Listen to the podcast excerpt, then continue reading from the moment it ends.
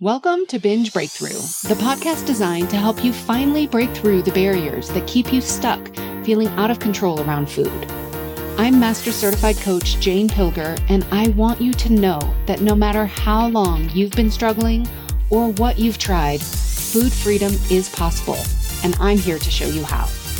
After years of therapy, eating disorders treatment, restrictive diets, and reading all the books, I was still stuck in the on again, off again cycle of restricting and binging until I was able to see it all from a new perspective that changed everything.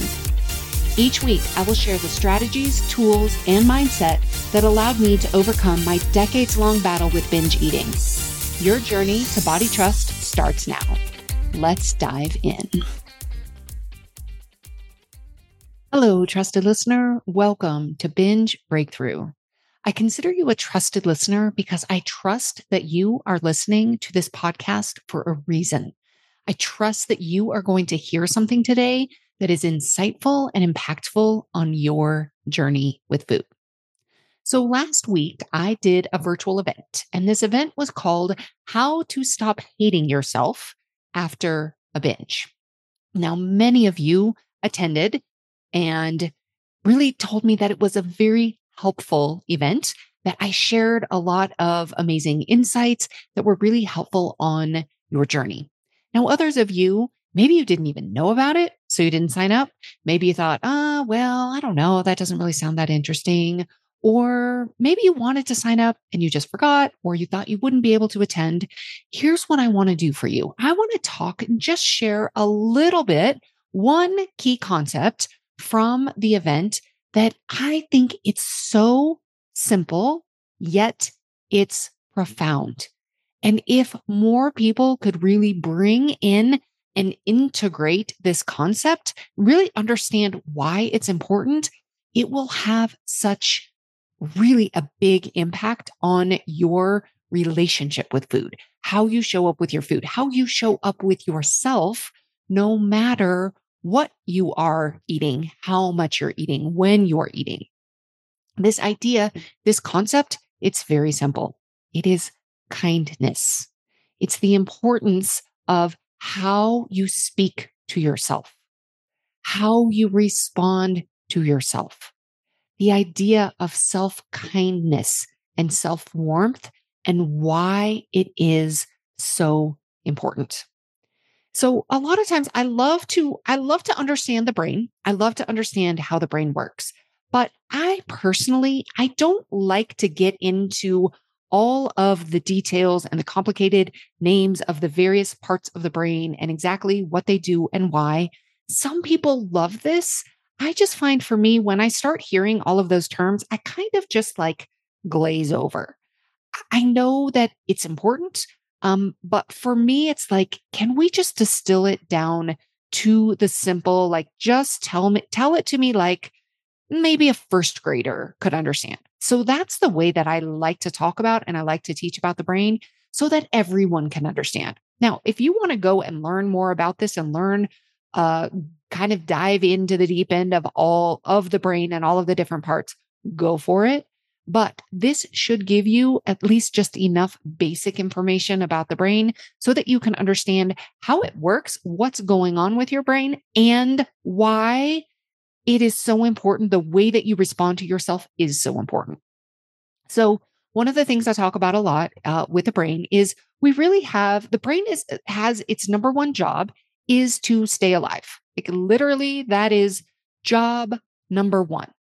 If the brain senses a threat of any kind, it will absolutely put all of its resources towards its survival. This is great. It's absolutely doing what it is supposed to be doing. Now, here's what's key.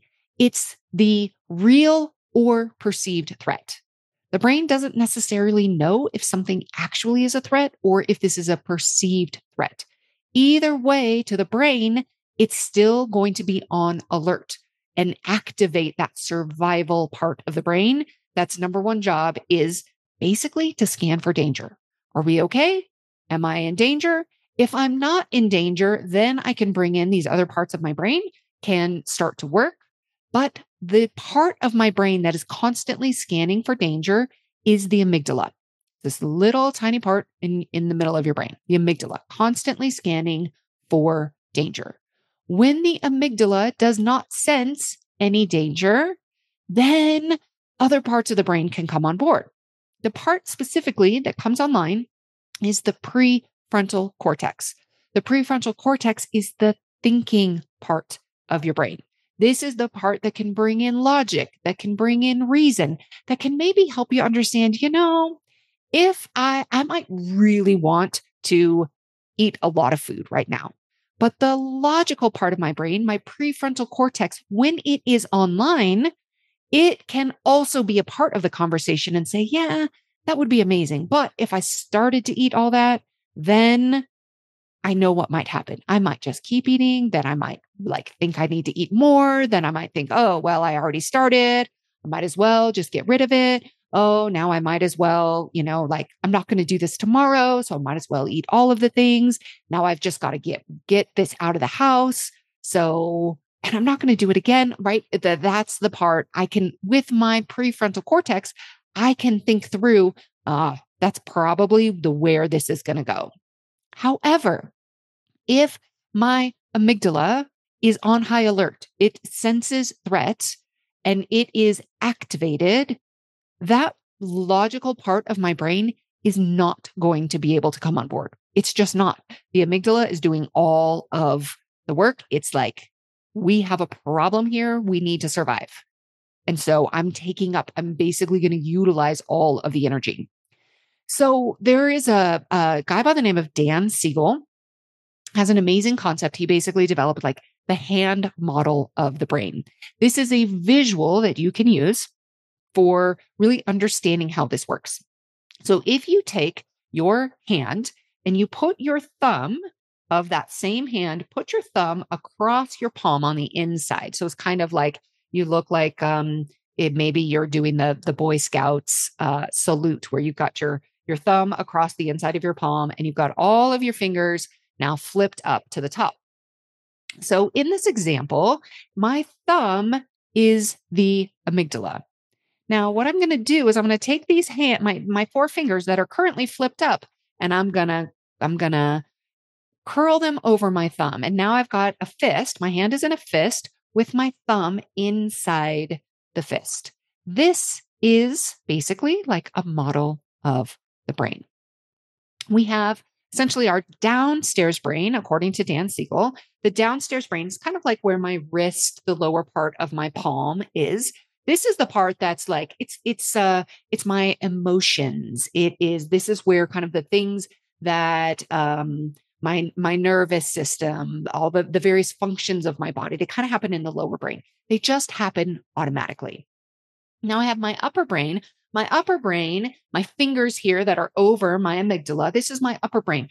The my fingers over my amygdala this is my prefrontal cortex. This is where i bring in logic. I bring in reasoning the ability to make decisions and set goals so when my brain is feeling nice and safe and secure, my prefrontal cortex, my fingers that are over my thumb, my prefrontal cortex is on board. It is able to do its thing. Now, here's what happens when my amygdala, which is the I've got to scan for danger, when it senses danger, it lights up and it's like alert, alert. And what happens is this idea of like flipping your lid. Now, we probably all have an experience of either ourselves flipping our lid or being around somebody who's like, oh, wow, they have just flipped their lid. Right. And so we have this visual, the fingers pop up. When the fingers pop up, now the amygdala is just like alert, alert. It's like, it's now scanning danger, danger, danger. The amygdala is taking up all of the energy and all of the resources the flipped lid, now my prefrontal cortex is offline, which means when somebody does flip their lid, when somebody is like, oh, wow, they flipped their lid, what's happening is the survival part. They are now in likely fight or flight. Usually, when we say somebody's flipped their lid, a lot of times we imagine somebody who's probably in fight energy. They might be really angry. They might start just yelling at somebody. You might just like watch somebody who has flipped their lid and think, wow, they've really flipped their lid. This is exactly what's happening in the brain. The prefrontal cortex, the part of their brain that is able to see, like, you know, if I respond like that, I'm probably not really going to get what I want out of the situation. That part, that prefrontal cortex, it's offline, flipped up. Only the amygdala, that survival part, is at play. So this happens. This is part of the brain. This is part of survival. We are not going to change the fact that sometimes our lid gets flipped. Now, why does our lid get flipped? It depends and it really varies based on our own current and particularly our past experiences. Again, this might be real danger. Literally, a bus, I might be trying to cross the street and a bus might be coming towards me. My lid might get flipped. It might be actual real danger. It might be perceived danger. I might be walking on the trails and I see a stick that looks like a snake. And all of a sudden, I think that actually is a snake. Now, if I realize very quickly, oh, that's just a piece of wood, I'm calm again, no problem.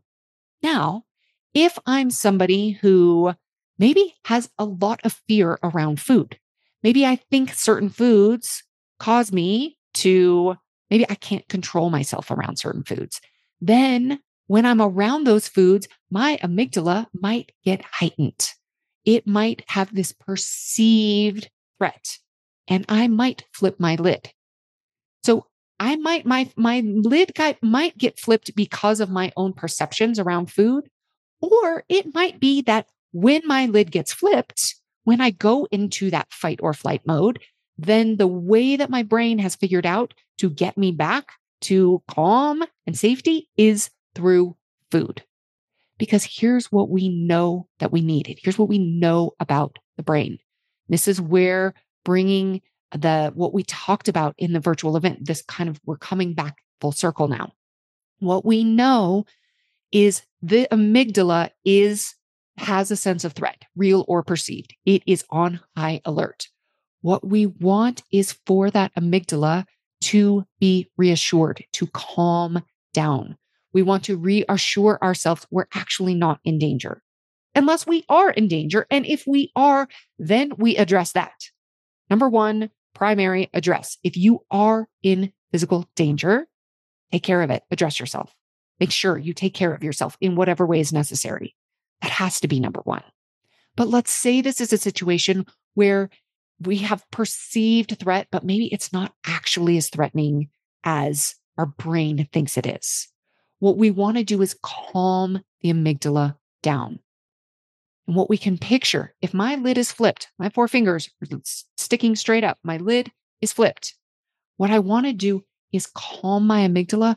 I can picture wrapping my amygdala up in almost like I love to imagine it's like wrapping my amygdala up in a blanket, like a mother would soothe or console a child, an infant, a baby. It's like, oh, we just want to wrap them up and let that baby know, let that child know you're okay. I know this feels really uncomfortable right now. Whatever it is, like I'm here for you. You're you're okay. I'm here. That's what we want to do with our amygdala. We want to wrap our amygdala in warmth and in kindness. This is how we bring down the alert. It's with warmth, with kindness. We want to bring our lid back down. We want to embrace the amygdala and let the amygdala know we are safe. It's okay. The way that we do this is with warmth and with kindness.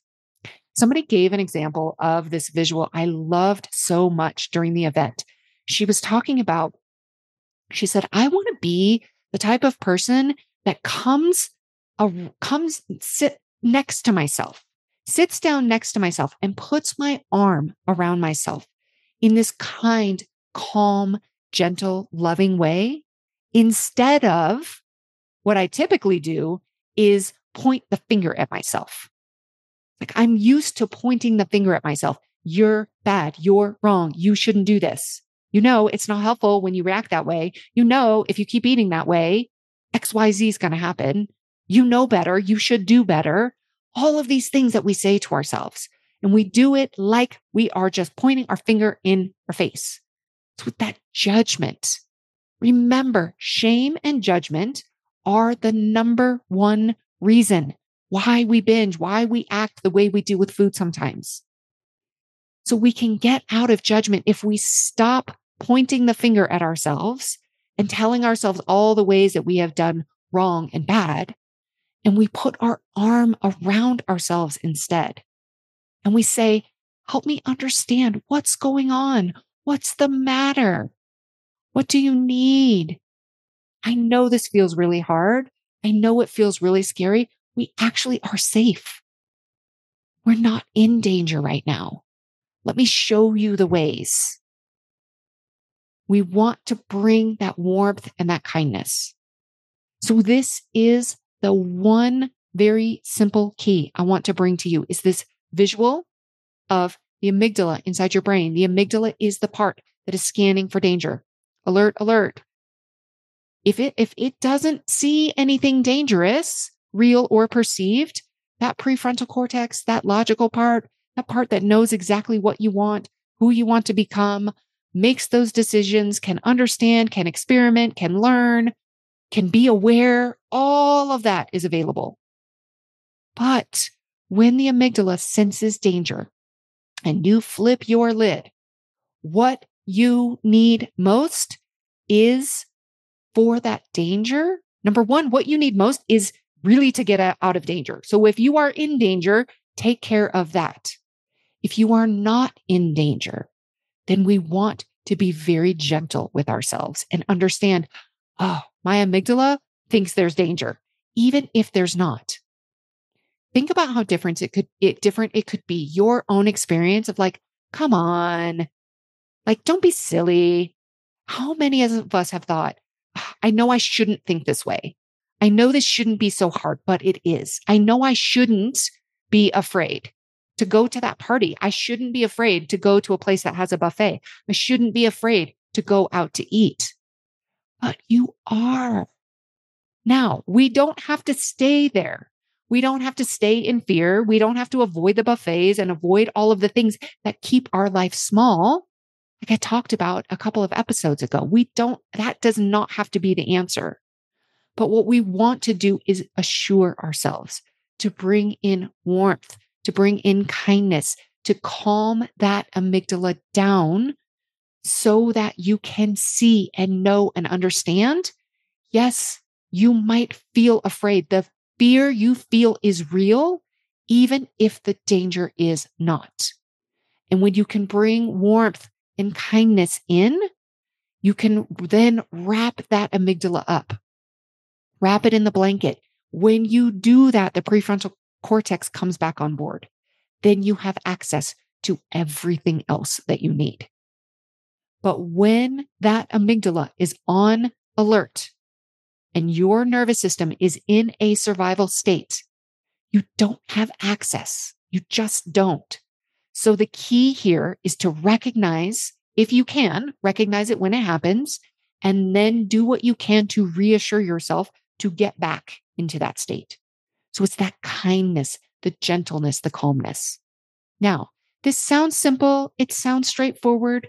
If you are somebody who has gone into and flipped your lid a lot without really even knowing or realizing, it's going to take some time for you to kind of become aware to respond to yourself differently. The keys are going to be not to shame and judge yourself when it happens, but to respond to yourself with kindness and understanding and gentleness. Now, you may not be able to get there on your own. Some people are. This may be enough information. You take this, you repeat it consistently, you will be able to have a change. Other people need some support. They need somebody to do this with them. Other people need an example. I can't get to kindness on my own. That's very possible, especially if you have been living in shame and judgment and self loathing for a long time. This is where you want to bring in the support of someone else. Absolutely what I do with my clients, my one on one clients, my group clients, I bring in that understanding, that compassion. that gentle voice that can help you see things in a different way. This is what we need. Now you can do it for yourself. What you need is warmth, kindness, wrapping that amygdala in a blanket so that the prefrontal cortex can come online. This is the visual of what's happening with the brain. It is as simple as warmth and kindness. Now, just because it's simple does not mean that it's easy. So be gentle with yourself as you learn this, as you practice, as you experiment. And if you want some guidance and some support as you do this, reach out to me. We can talk about ways that I can support you through this. But know that the warmth and the kindness, picture that amygdala. If you notice your lid is flipped, what can you do to bring yourself to wrap that amygdala in warmth, to bring that sense of safety so that the thinking part of your brain can come online? So you can learn, you can understand, you can move on the various components we talked about last week in what comes after awareness. All right, that's what I have for you this week. I'll see you next time. Thank you for listening to Binge Breakthrough. You can find the show notes and any resources mentioned at bingebreakthrough.com. If you like this episode, subscribe to have future episodes delivered to you each Wednesday. And remember, your five star rating and review will help others discover these life changing concepts. See you next week.